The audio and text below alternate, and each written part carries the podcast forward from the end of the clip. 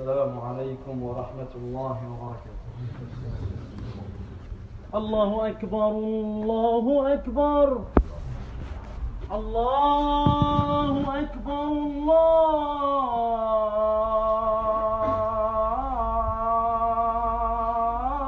الله أكبر. أشهد أن لا إله إلا الله.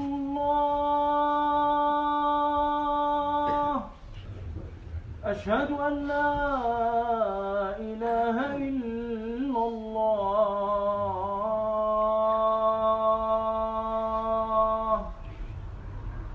أشهد أن محمد رسول الله.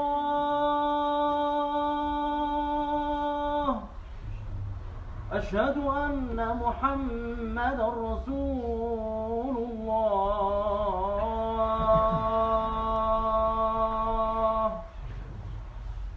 حي على الصلاة.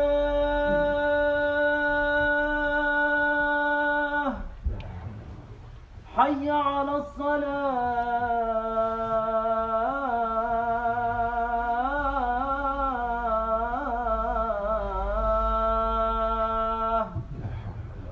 حي على الفلاح.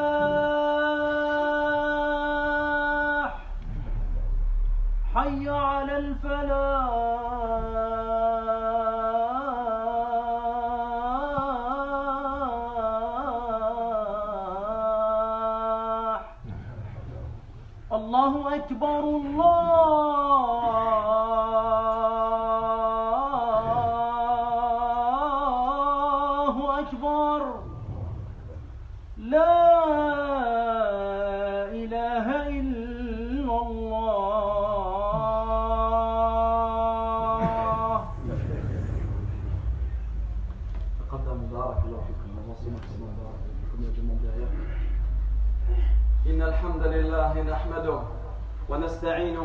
ونستغفره ونعوذ بالله من شرور أنفسنا ومن سيئات أعمالنا. من يهده الله فلا مضل له ومن يضلل فلا هادي له. وأشهد أن لا إله إلا الله وحده لا شريك له وأشهد أن محمدا عبده ورسوله. يا أيها الذين آمنوا اتقوا الله حق تقاته. ولا تموتن إلا وأنتم مسلمون. يا أيها الناس اتقوا ربكم الذي خلقكم من نفس واحدة وخلق منها زوجها وبث منهما رجالا كثيرا ونساء واتقوا الله الذي تساءلون به والأرحام. إن الله كان عليكم رقيبا.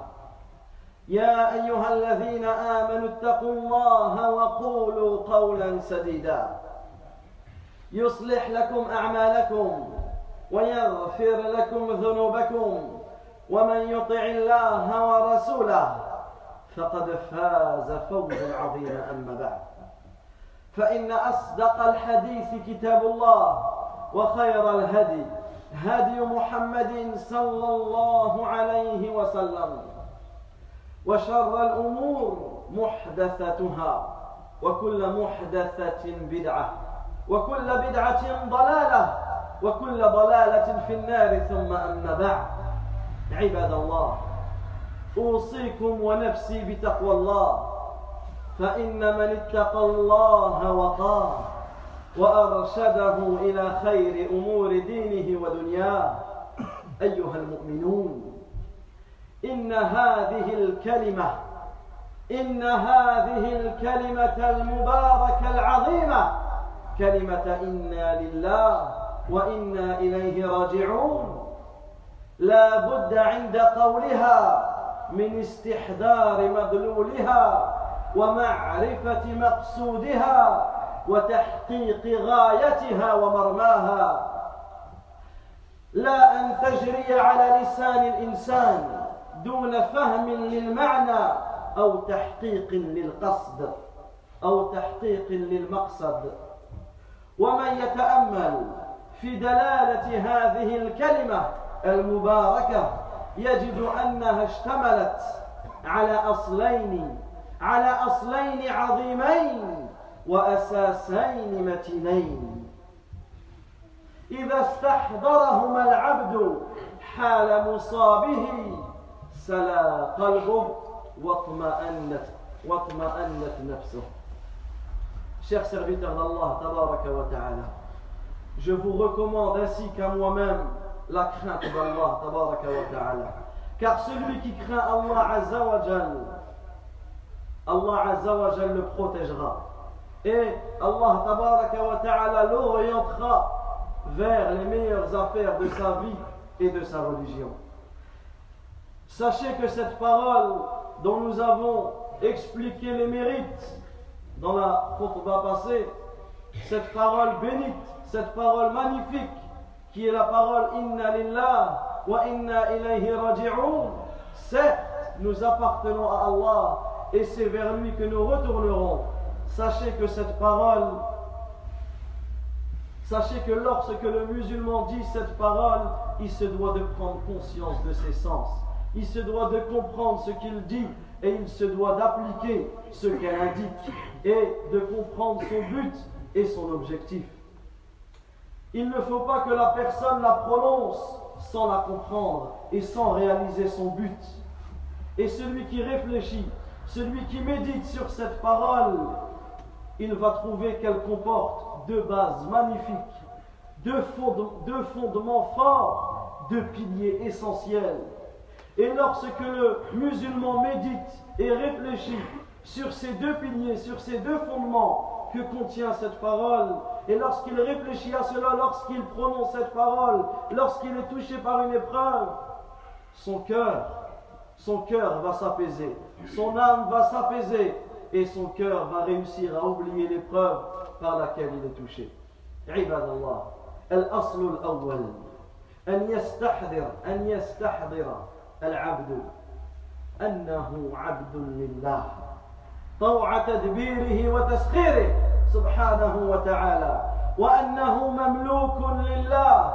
يتصرف فيه ربه وخالقه وسيده كما يشاء ويريد. ويقضي فيه بما يشاء. ويحكم به بما يريد. لا معقب لحكمه ولا راد لقضائه. وهذا عباد الله مستفاد من قوله إنا لله. أي نحن مماليك مماليك لله تبارك وتعالى. طوع تدبيره وتسخيره سبحانه وتعالى. يعطي ويمنع يخفض ويرفع يقبض ويبسط يحيي ويميت يعز ويذل. إنا لله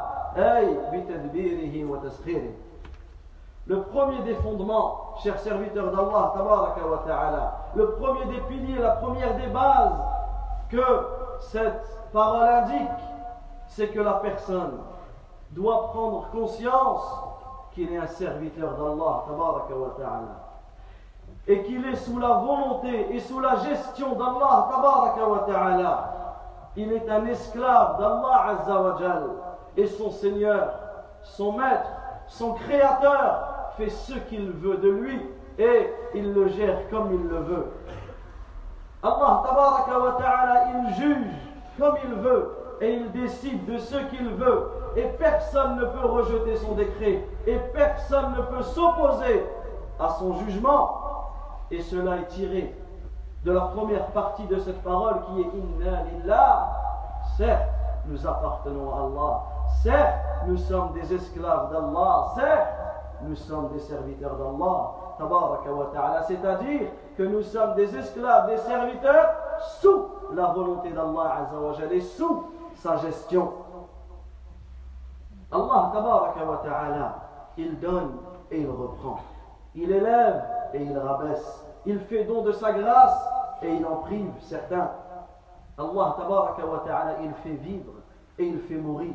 Allah tabaraka wa ta'ala, il rend puissant et il humilie. Allah tabaraka wa ta'ala fait ce qu'il veut. Et nous sommes sous sa gestion.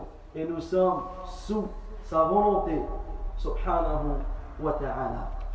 والأصل الثاني عباد الله أن يتذكر العبد حال مصابه أنه إلى الله تبارك وتعالى راجعون وأنه سيقف يوما بين يدي الله تبارك وتعالى وأن الله تبارك وتعالى سيحاسبه ويسأله عما قال وقدم في هذه الحياة.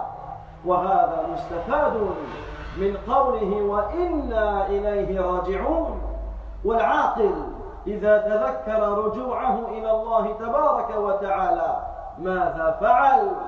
أحسن القول وأحسن العمل وابتعد تمام الابتعاد عن الإساءة في الأقوال وعن الإساءة في الأفعال Chers serviteurs d'Allah, sachez que le deuxième fondement de cette parole, c'est que le serviteur se rappelle au moment de son épreuve qu'il va retourner vers Allah Azza wa Jal, que son retour est vers Allah wa ta'ala, et qu'un jour il se tiendra debout devant le Seigneur de l'univers, et qu'un jour Allah ta'ala va le juger et va le questionner sur ce qu'il a dit et, sur ce qu'il a fait et ce, et ce sur quoi il a avancé dans cette vie.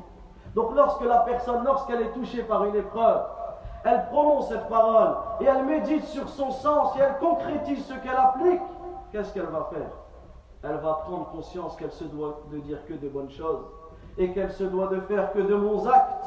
Et cela est tiré de la deuxième partie de la parole Wa inna ilayhi et c'est vers lui que nous retournerons. Et le doué de raison, c'est celui qui va se rappeler son retour vers Allah ta'ala. Le meilleur d'entre nous, le plus intelligent d'entre nous, c'est qui?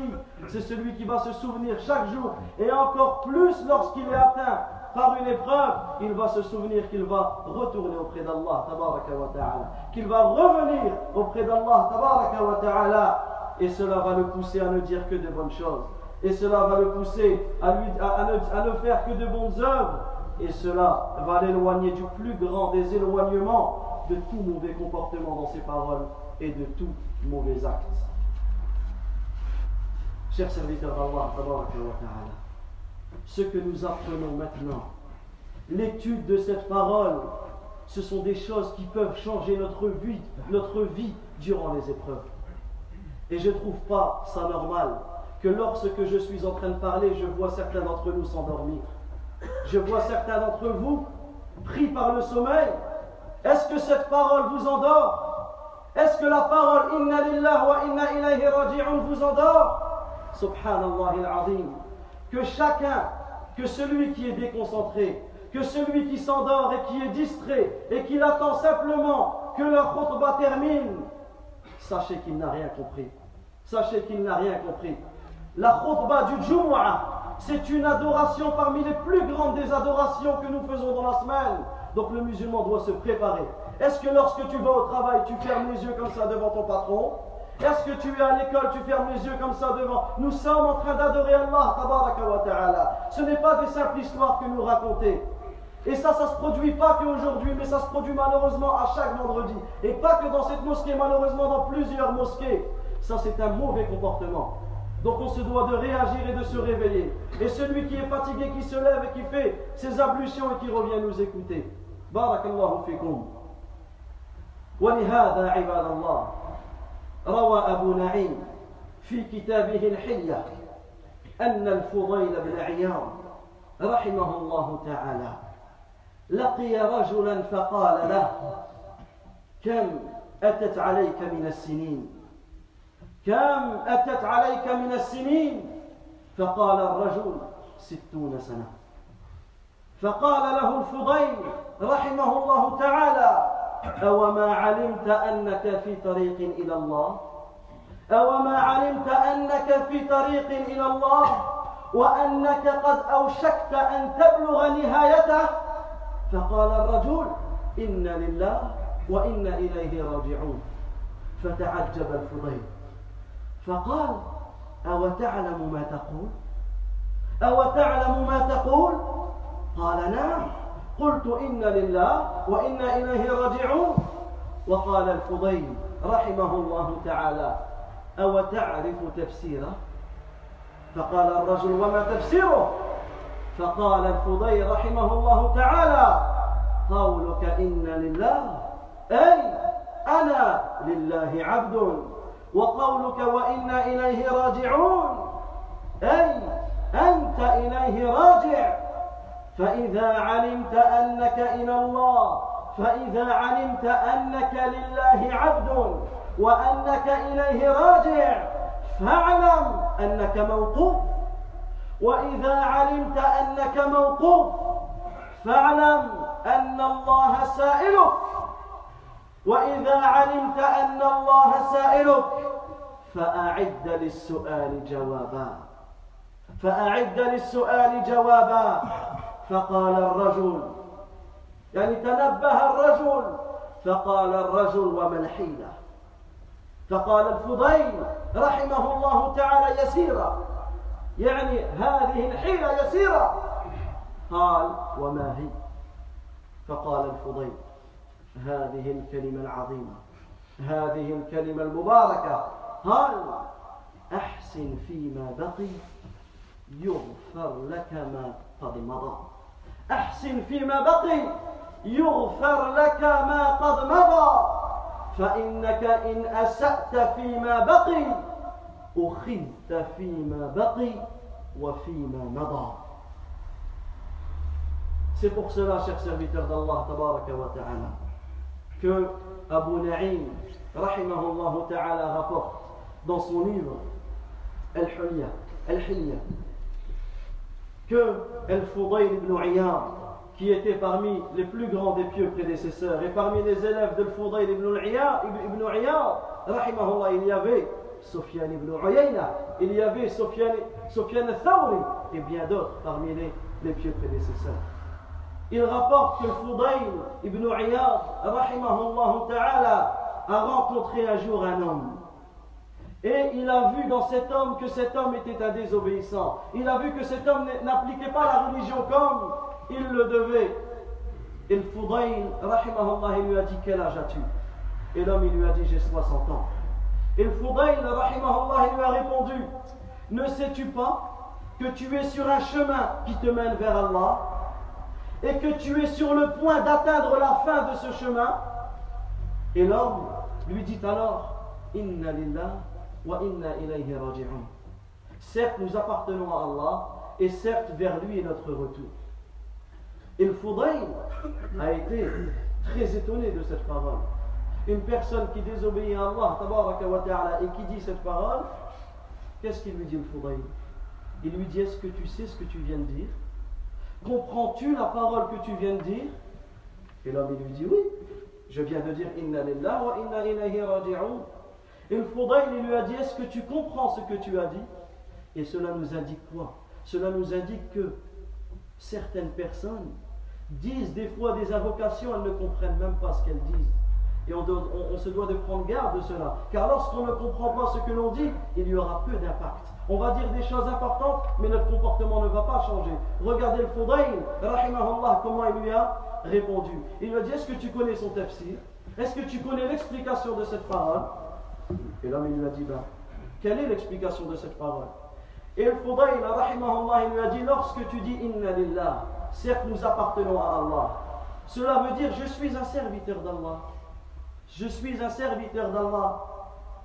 Et quand tu dis wa inna et c'est vers lui que nous retournerons, cela veut dire que tu es en train de retourner vers Allah tabaraka wa.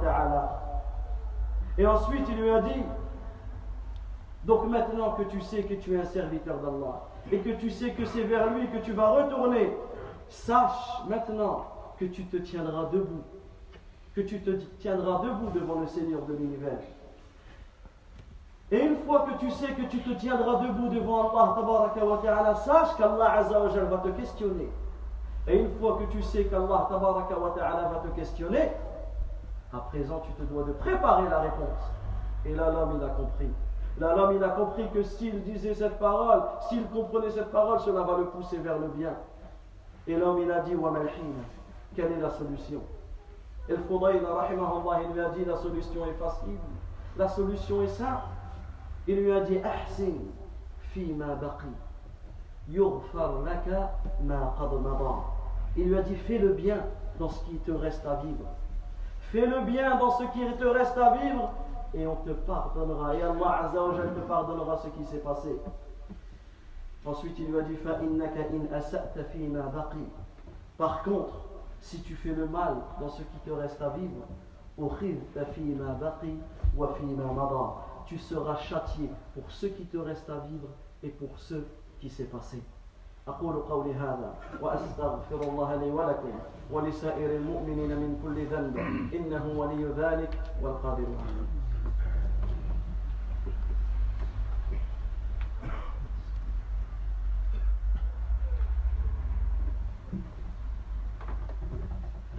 الحمد لله رب العالمين وأصلي وأسلم على أشرف الأنبياء والمرسلين محمد بن عبد الله صلوات الله وسلامه وبركاته عليه. اللهم لا علم لنا إلا ما علمتنا اللهم علمنا ما ينفعنا وزدنا علما. أما بعد عباد الله هذه المحادثة هذا الحوار لابد أن نستفد منه ولا بد أن نتكلم هكذا مع من يسيء أدبه Chers serviteurs d'Allah, ce dialogue que nous avons étudié, que nous avons vu, que nous avons lu, on se doit de prendre conscience et de tirer des leçons de cela. Et lorsque l'on voit les gens autour de nous, que ce soit dans nos familles ou autres, avoir un mauvais comportement, ne pas pratiquer la religion comme il se doit, voilà comment devons-nous parler aux gens Et ne pas faire semblant de rien et ne pas passer outre cela.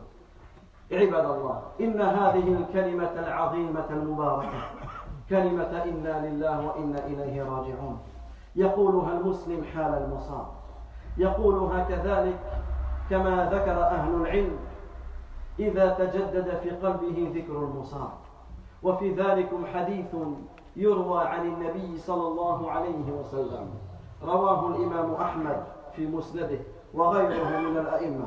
عن فاطمة بنت الحسين عن أبيها الحسين ابن علي ابن أبي طالب رضي الله عنهما أن النبي صلى الله عليه وسلم قال ما من مسلم ولا مسلمة يصاب بمصيبة فيذكرها وإن طال عهدها وقال عباد قدم عهدها فيحدث لذلك استرجاعا. يعني يقول إن لله وإنا إليه راجعون. إلا جدد الله تبارك وتعالى عند ذلك فأعطاه مثل أجرها يوم أصيب بها.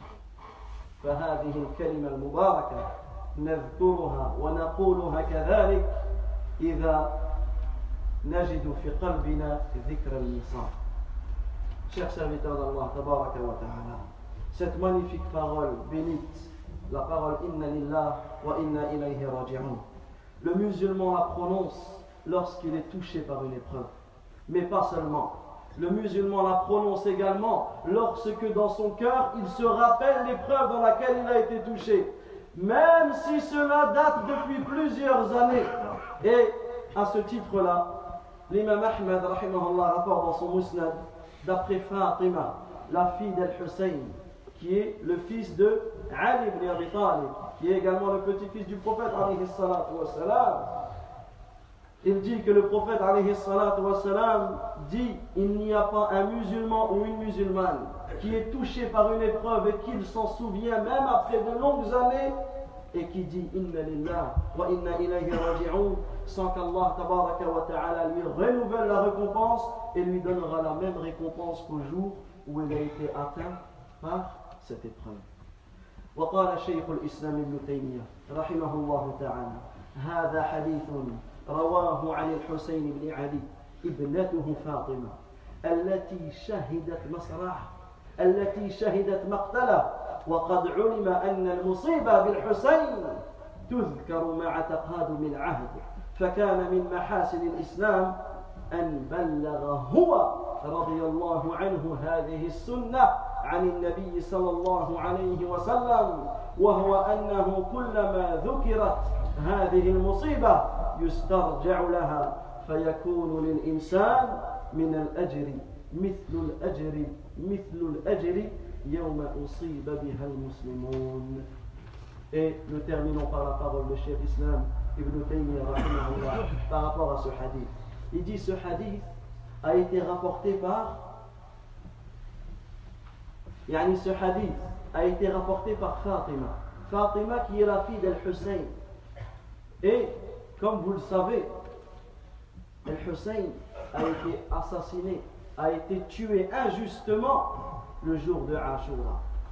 Et sa fille Fatima qui rapporte cette sunna, qui rapporte ce hadith, elle a assisté, elle a assisté à ce crime et elle a, assisté à cela. Et Cheikh Islam ibn Taymiyyah, rahimahullah, dit tout en sachant que la mort d'Al-Hussein est un malheur dont les gens se rappellent avec les époques et avec les années. Tout musulman qui étudie l'histoire de l'islam va passer dans l'année 61 et il va voir, il va étudier le crime et le meurtre injuste dont Al-Hussein a été victime à Karbala. Et on se doit d'étudier l'histoire des musulmans, l'histoire de nos pieux prédécesseurs. Il a été tué injustement et sa fille a témoigné de cela. Et Cheikh Islam al dit parmi les belles choses de notre religion, il y a le fait que cette sunna, le fait de dire Inna lillah wa inna ilayhi raji'un après un malheur, même après plusieurs années lorsque l'on s'en souvient, a été rapporté par Al-Hussein. C'est lui-même, qui a rapporté cette sunna. Donc à chaque fois que les musulmans se souviennent de cette épreuve, se souviennent de ce malheur qui a touché les musulmans, et qu'ils disent Inna lillah wa inna ilayhi raji'un, ils auront la même récompense que ceux qui ont dit Inna lillah wa inna ilayhi raji'un le jour où les musulmans ont été atteints de ce malheur et de cette épreuve qui est l'assassinat et le crime d'Al-Hussein le jour de Ashura, le dixième jour de Muharram en année 61. أقول قولي هذا سبحانك اللهم وبحمدك أشهد أن لا إله إلا أنت أستغفرك وأتوب إليك. اللهم صل على محمد وعلى آل محمد كما صليت على إبراهيم وعلى آل إبراهيم إنك حميد مجيد.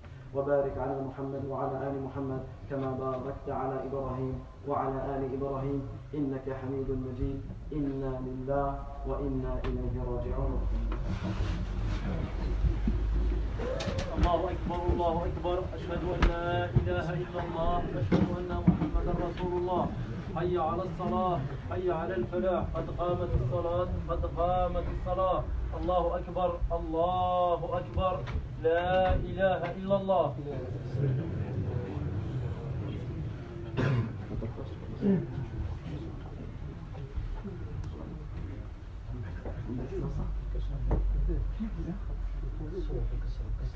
استقيموا اعتدلوا لا تختلفوا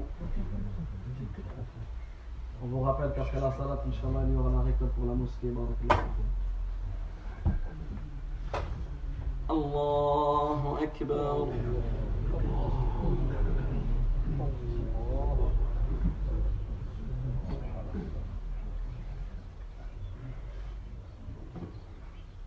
الحمد لله رب العالمين.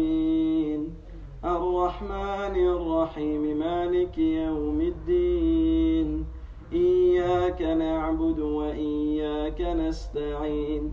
اهدنا الصراط المستقيم. صراط الذين أنعمت عليهم. غير المغضوب عليهم ولا الضالين.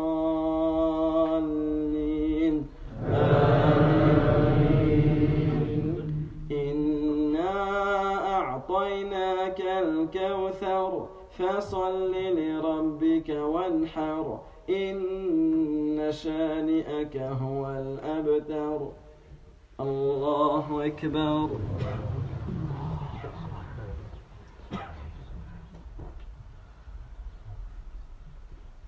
سمع الله لمن حمده. الله أكبر.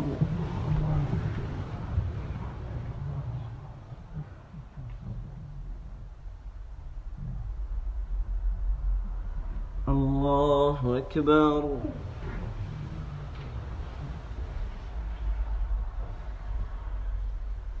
الله أكبر.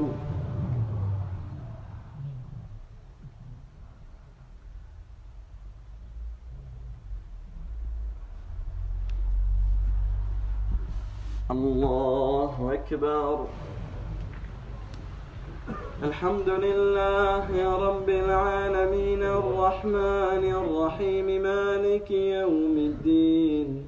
إياك نعبد وإياك نستعين. اهدنا الصراط المستقيم. صراط الذين أنعمت عليهم غير المغضوب عليهم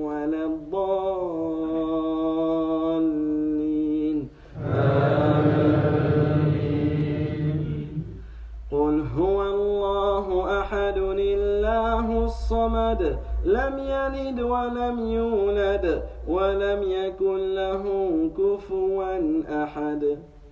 الله أكبر.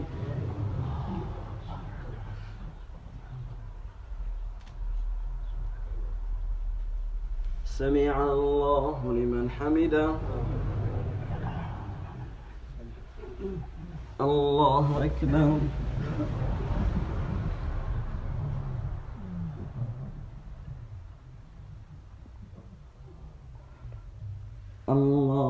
أكبر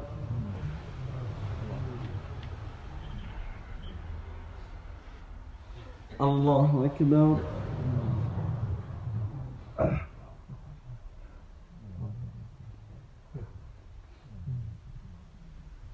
الله أكبر.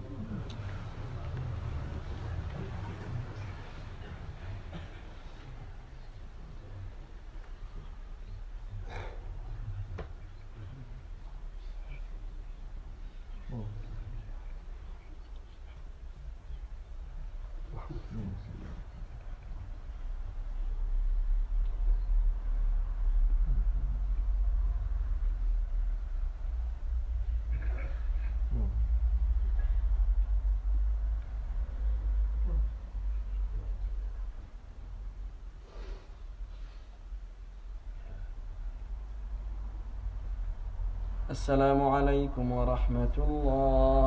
السلام عليكم ورحمة الله.